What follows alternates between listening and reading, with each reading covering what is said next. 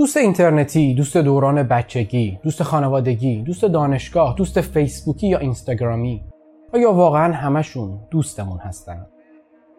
احتمالاً نه، اما چرا؟ چون به آهنگ‌های متفاوتی گوش میدیم، یا طرفدار طرز فکر سیاسی متفاوتی هستیم، یا از رنگ‌های مختلفی خوشمون میاد؟ نه، چون مغز ما پر شده.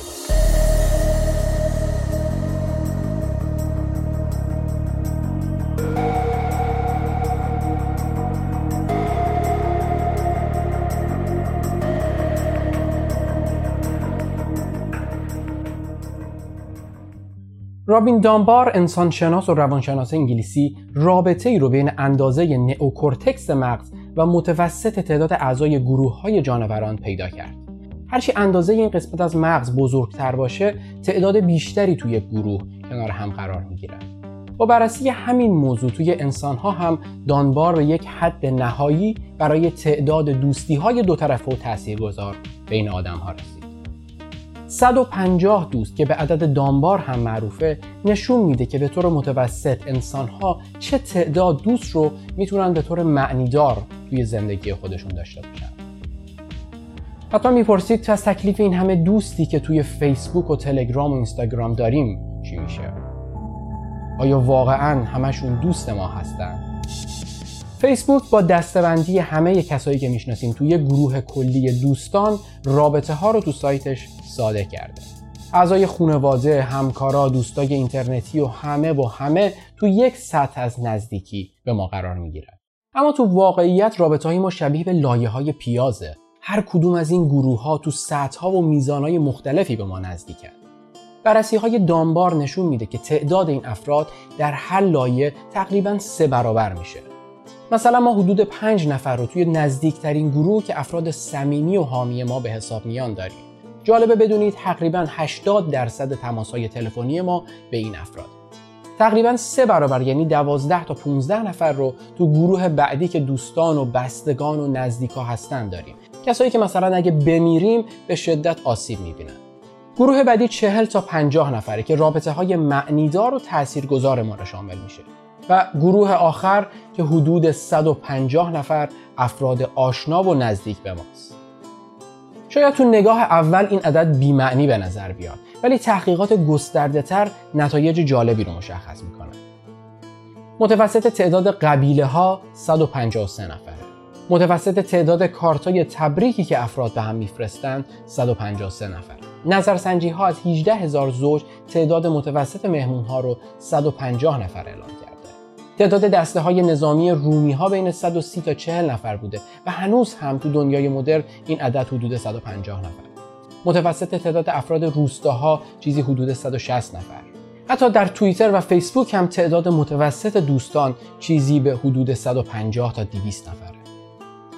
خب اگه بقیه افراد خارج از این دایره 150 نفری فقط آشنای معمولی به حساب میان، پس دوستی دقیقاً چیه؟ چرا دوست داریم و آیا واقعاً به دوست نیاز داریم؟ اینکه بدونیم از چه طریق یه نفر رو میشناسیم یا بدونیم فلانی چه شکلیه یا از چه چیزایی خوشش میاد یا الان چه استوری گذاشته، خیلی دوستی به حساب نمیاد. دوستی وجود یک رابطه معنیدار و تاثیرگذار دو طرفه است، مثل جوریدن بدن همدیگه. هدف میمونا از تمیز کردن بدن همدیگه فقط بهداشت و تمیزی نیست، بلکه این کار به اونا کمک میکنه استرس کمتری داشته باشن و بتونن گروه‌هایی رو تشکیل بدن که به بقای اونا کمک بکنه. نظریه هوش اجتماعی میگه داشتن ارتباطات اجتماعی نقطه متمایز کننده شبه انسان‌ها و جانوران دیگه بوده. و همینطور ارتباط مستقیمی بین تعداد دوستان و پیچیدگی روابط بین اونها و اندازه نئوکورتکس مغز وجود داره. همون بخشی که هوشیاری و گفتار رو کنترل میکنه. نیاز موجودات برای بقا از طریق در کنار هم بودن میتونه باعث شده باشه انسان بزرگترین نئوکورتکس رو در تمام جانوران داشته باشه. من میتونم کلمات رو کنار هم قرار بدم و با شما ارتباط برقرار کنم. و شما هم این ویدیو رو انتخاب کردید، تماشا میکنید و با من ارتباط برقرار میکنید. مغز ما تکامل پیدا کرده تا نیاز ما رو برای بقا برآورده کنه که لازمش ساختن و شکل دادن رابطه هاست. طبیعیه وقتی ما در جایی زندگی میکنیم که انواع خطرات وجود داره، بهتره کنار هم و هماهنگ باشیم تا بهتر بتونیم از پس مشکلات و سختی ها بر بیاییم و حلشون کنیم. اما تقریبا این روزا اینترنت بیشترین نقش رو در روابط اجتماعی ما انسان‌ها بازی میکنه. شبکه‌های اجتماعی کمک میکنن ما روابطی کم عمق ولی با تعداد زیاد رو به وجود بیاریم. ولی باز هم اجازه نمیده از عدد دانبار رد بشیم و دوستان بیشتری داشته باشیم. دوستی نیاز به رابطه دو طرفه و سازنده داره. هر کسی که میشناسیم یا در لیست ما مدت هاست وجود داره الزاماً دوست ما به حساب نمیاد. عدد دانبار به ما نمیگه چه تعداد دوست باید داشته باشیم یا اگه بیشتر یا کمتر از 150 دوست داریم مشکلی وجود داره. برخی ممکنه 100 تا 250 رابطه رو به طور فعال بتونن نگه دارن، یا ممکنه کسی 2 تا رابطه صمیمی داشته باشه و کاملاً هم نرمال باشه. این عدد در واقع نشون میده ظرفیت مغز ما انسانها برای به خاطر سپردن علایق و جزئیات آدمهای مختلف چقدره. اما نه مثل بیشترین ارتفاعی که میتونیم بپریم یا سریعترین دونده یا یه نفر با هوش بیشتر و توانایی مغزی بیشتر بتونه تعداد بیشتری رابطه داشته باشه. بیشتر مربوط میشه به زمان و احساسی که برای هر رابطه باید بذاریم. ما ظرفیت احساسی محدودی داریم که میتونیم اون رو به مقدار کم با تعداد زیادی آدم تقسیم کنیم یا به تعداد محدود احساس زیادی رو بدیم. و البته نگهداری رابطه هم بسیار مهمه. همونطوری که مثلا بهترین دوست دوران مدرسه ممکنه تبدیل بشه به کسی که زمانی میشناختیم. اینکه فیسبوک به شما اجازه میده 5000 دوست داشته باشید به این معنی نیست که واقعاً 5000 دوست داریم. در واقع تعداد افرادیه که ممکنه تبدیل به دوست شما بشن. برای هزاران سال بشر محدود یا حتی اینطوری تکامل پیدا کرده بود که با 150 نفر از افرادی که بین اونها به دنیا آمده بود آشنا بشه و با همونها زندگیش رو ادامه بده.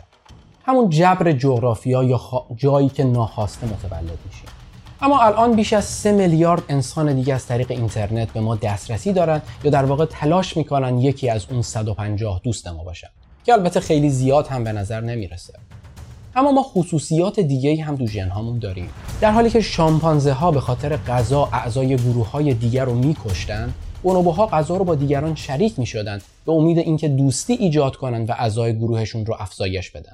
میل آدم‌ها به شریک شدن با دیگران، با طبیعت ما که همه چیز رو برای خودمون می‌خوایم، از دید تکاملی یا فرگشتی خیلی مطابقت نداره. چرا غذای خودم رو به یکی دیگه بدم؟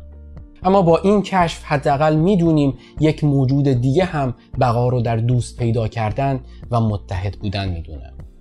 جان کالینز میگه در خوشی‌ها دوستامون به سمت ما میان و در سختی‌ها ما به سمت دوستانمون میریم.